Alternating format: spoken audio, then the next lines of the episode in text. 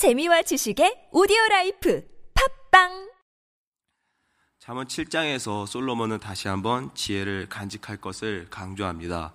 노출되어 있는 신체의 기관 중에 가장 자극에 연약한 눈동자처럼 지혜를 소중히 여길 것을 강조합니다. 눈동자를 생각해 보면 그렇습니다.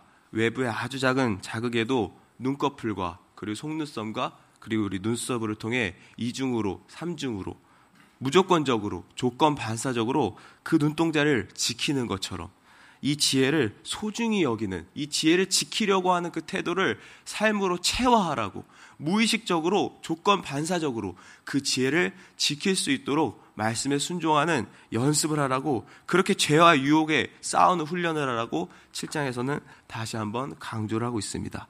그리고 이렇게 체화된 지혜가 우리를 그 죄의 유혹에서부터 음녀의 목소리에서부터 지킬 것이다 라고 이야기하고 있는 것입니다. 그리고 오늘 본문에 대해서 솔로몬이 한 어리석은 젊은이에 대해서 이야기를 하고 있습니다.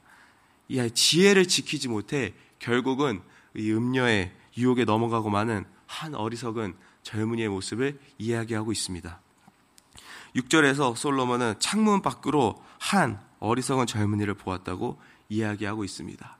소돔과 고모라를 생각해 볼 때, 그리고 마치 고, 고멜과 같이 이방신과 더불어 음행하던 이스라엘 백성들을 생각해 볼 때, 그리고 지금도 방황하고 있는 수많은 젊은이들을 생각해 볼 때, 그리고 우리 예수님 만나기 전에 우리의 옛 모습을 생각해 볼 때, 이 음, 유혹에 빠져 육체의 쾌락을 쫓아 음행을 즐기다가 파멸에 이르는 이런 모습들은 예전이나 지금이나 흔히 발견할 수 있는 것이라고 오늘 솔로몬은 이야기하고 있는 것입니다.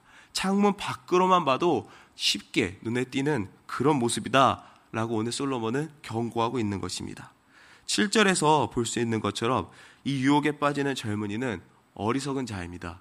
우리가 많은 차례, 여러 차례 지금껏 어, 살펴보았던 것처럼 어리석다라는 뜻은 단순하다, 마음이 열려있다, 그런 뜻입니다. 단순하고 마음이 외부의 자극에 무방비로 열린 상태를 오늘 어리석은 자다라고 이야기하고 있는 것입니다. 또 여기서 지혜는 여러 차례 또 살펴봤던 것처럼 히브리어로 레브, 마음 또는 신장을 의미하는 단어입니다. 다시 이야기하면 외부의 자극을 그 독소를 걸러내는 기능을 강조하는 측면에서 신장을 지혜와 연결시키는 이 히브리어의 특징을 볼 때 이 결국 지혜가 없다라는 뜻은 어리석은 자와 마찬가지로 그 정욕으로 인해 죄에게 이미 잠식이 되어서 분별력이 결여되어 유혹에 끌려갈 수밖에 없는 상태다. 그것이 이 젊은이의 오늘 상태다라고 이야기하고 있다고 볼 수 있습니다. 8절에서는 이처럼 외부의 자극에 완전히 노출되어 어리석은 이 젊은이가 거리를 지나 음료의 골목 모퉁이로 가까이 하고 있다라고 말을 하고 있습니다.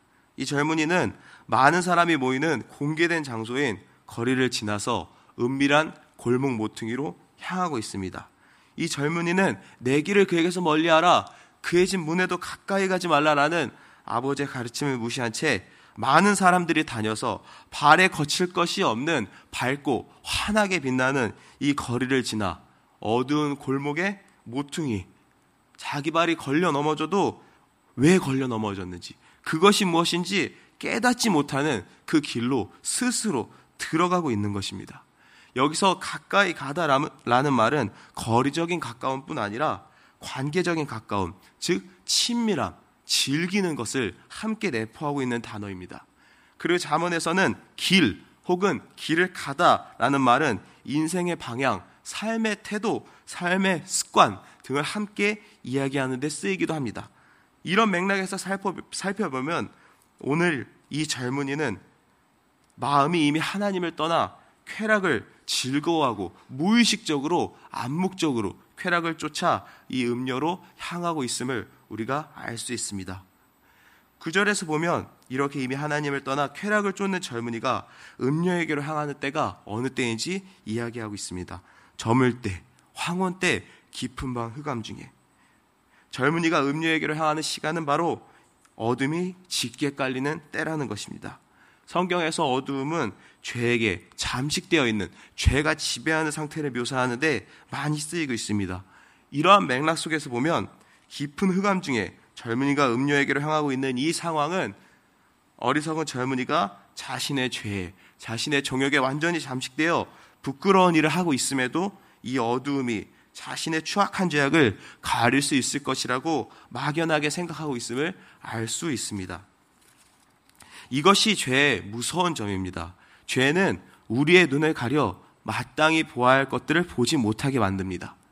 죄로 인해 사실을 그리고 또 하나님을 우리가 인지하는데 장애가 발생하게 되는 것입니다. 창밖으로 잠깐 내려보기만 해도 죽을 길을 가고 있는 것이 명확한데 정작 그 길을 자시, 가는 자신은 알지 못하는 것입니다. 자신의 눈이 가리워졌다고 아무도 자신을 찾지 못할 것이라고 생각하는 어린아이와 같이 객관적인 상황과 누가 가도 명백한 사실이 있음에도 불구하고 죄에 잠식되어 있는 그 죄인은 자신만 그 사실을 그 현상을 인식하지 못하는 것입니다. 오늘 우리 행위뿐만 아니라 눈에 보이지 않는 마음까지도 감찰하시는 하나님의 존재는 더더욱더 인지하지 못하게 만드는 것이 죄의 무서운 영향력입니다. 오늘 나도 인식하지 못한 채 반복되는 죄의 습관이 있다면 아직 다른 사람에게 말은 하지 않았지만 숨기지, 숨기고 있는 마음과 동기가 있다면 결국 우리는 그 마음으로 인해 그 죄의 습관으로 인해 밝은 거리를 떠나 어두운 길로 스스로 행하게 되는 어리석은 젊은이와 같은 걸음을 가게 될까 두려워해야 합니다. 두렵고 떨리는 마음으로 우리가 행여나 이 명백한 상황을 인지하지 못하게 될까 더 나아가서 우리의 행위뿐만 아니라 마음의 가장 깊은 곳까지도 감찰하시는 그 하나님을 오늘 잊어버린 채 또 하루를 살지 않게 될까 두렵고 떨리는 마음으로 회개하고 돌이켜야 하는 것입니다. 이미 지혜를 떠나 아버지의 가르침을 지키지 못한 젊은이는 스스로를 그렇게 속이며 결국 막연하게 쾌락을 쫓아 어두운 시간에 어두운 장소에서 음료의 유혹을 음료의 유혹에 빠지게 되고 마는 것입니다. 오늘 우리는 이 어리석은 젊은이의 모습을 답습하지 말아야 합니다. 오늘 본문에서 볼 수 있듯이 이 어리석은 젊은이처럼 우리에게는 죄와 싸워 이길 수 있는 힘이 없습니다. 죄와의 싸움에서 우리가 할 수 있는 가장 최선은 그의 길을 피하고 그의 진문에도 가까이 가지 않는 것입니다. 이 계명을 지키지 못한 것에서부터 그 문에도 가까이 가지 않고 이 길을 피하는 것에서부터 실패한 이 젊은이가 결국은 파멸에 이르는 것을 지켜볼 때 우리는 본질상 이 죄의 유혹에 쉽게 노출되어 빠질 수밖에 없는 진노의 자식임을 다시 한번 깨달을 수 있습니다. 그러면 이 죄에서 우리가 어떻게 피할 수 있습니까? 우리가 무슨 말을 하는지 우리는 인식하지 못하고 우리가 어떠한 동기로 오늘 교회에서 오늘 삶 속에서 여러 가지 선택을 하는지 인식하지 못하는 현상과 하나님을 완전하게 인지하고 인식하지 못하는 장애가 이미 우리 가운데 발생했는데 어떻게 우리는 이 죄에서부터 도망갈 수 있겠습니까? 나로부터 어떻게 내가 스스로 도망갈 수 있겠습니까? 결국 죄에서 피하는 것도 하나님에서부터 이 위에서부터 주어지는 지혜의 도움 없이는 불가능하다는 것입니다. 오직 하나님께서 주시는 지혜가 우리로 하여금 우리가 어디에 이끌려 어떤 말을 하고 또 어떠한 동기로 어떠한 선택을 하는지 분별할 수 있게 하는 유일한 능력이 되는 것입니다. 그래서 오늘 바울 사도는 이렇게 얘기하고 있는 것입니다. 모든 성경은 하나님의 감동으로 된 것으로 교훈과 책망과 바르게 함과 의로 교육하기에 유익하니 이는 하나님의 사람으로 온전하게 하며 모든 선한 일을 행할 능력을 갖추게 하려 함이라. 말씀을 알지 못하면 우리는 교훈도 책망도 바르게 함도 또 교육도 받을 가능성이 없다는 것입니다. 우리 스스로는 이 말씀의 도우심 없이는 온전하게 할 가능성도 주님이 기뻐하시는 그 선한 일을 단 한순간이라도 해낼 가능성도 없다는 것입니다. 따라서 우리는 우리의 마음 가운데 오늘 이 하나님의 말씀이 얼마나 우리 마음 가운데 선명하게 자리 잡고 있는지 두렵고 떨리는 마음으로 감찰할 수 있어야 합니다. 오늘 하루의 삶 속에서 이 말씀의 홍수 속에서 단 한 구절의 말씀이라도 우리의 마음에 기쁨과 감동으로 우리의 마음으로 울리는 영향력으로 발휘되지 않는다면 오늘 그 말씀을 우리가 삶으로 순종하고 나아갈 때 그 말씀이 생명력 있는 말씀으로 우리의 삶에 각인되고 우리의 말씀에 새겨지지 않는다면 우리는 교회 안에서 하나님의 이름을 부르고 여러 가지 것들로 헌신을 할 수 있으나 결국 그 속에서도 자신이 어디에 걸려 넘어지고 있는지 자신이 어느 길로 행하고 있는지 알 수 없는 존재라는 사실을 우리는 두렵고 떨리는 마음으로 다시 한번 인식해야 하는 것입니다. 이것이 교회 안에서 성도들이 느껴야 하는 마땅히 느껴야 하는 겸손한 두려움인 것 같습니다.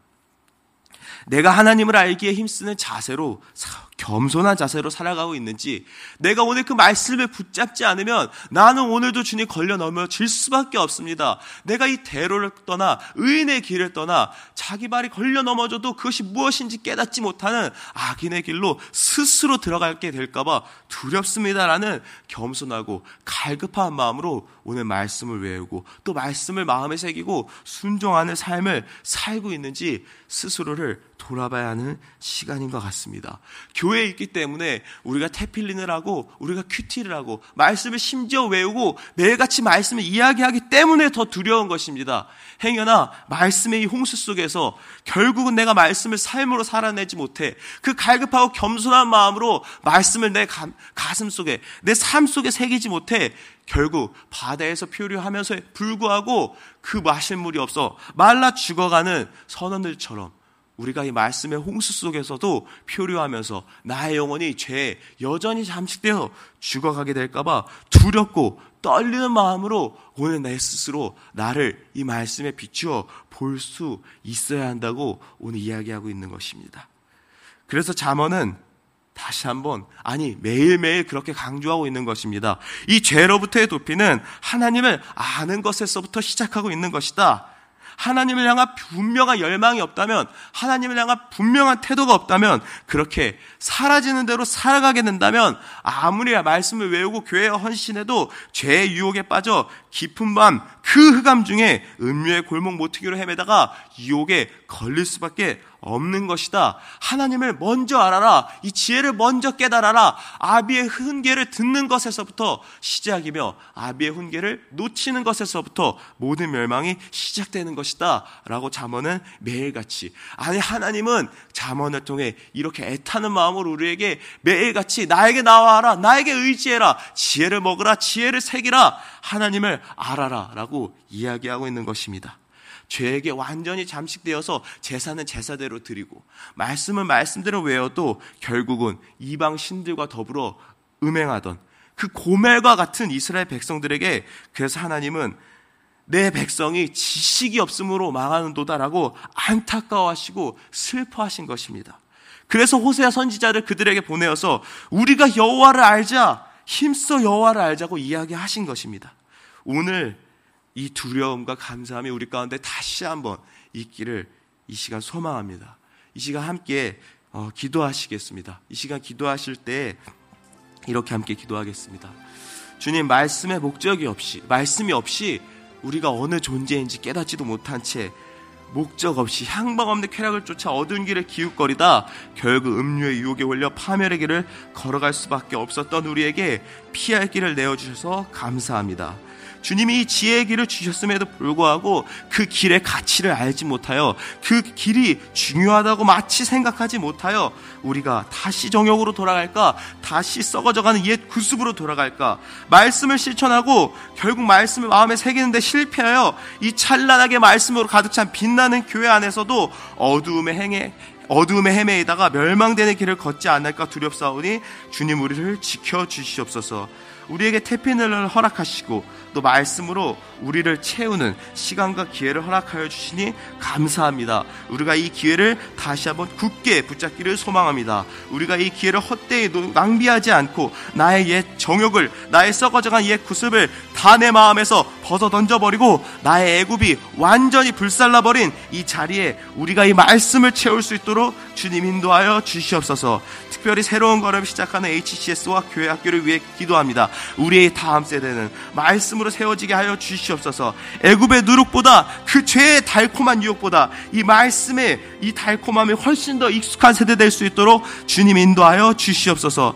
이 시간 주님을 세 번 외치며 이렇게 HCS와 교회 학교와 그리고 지금 이 죄와의 싸움으로 가 있는 각 사람과 각 가정을 기도하면서 함께 기도하겠습니다. 주님을 크게 부르시겠습니다.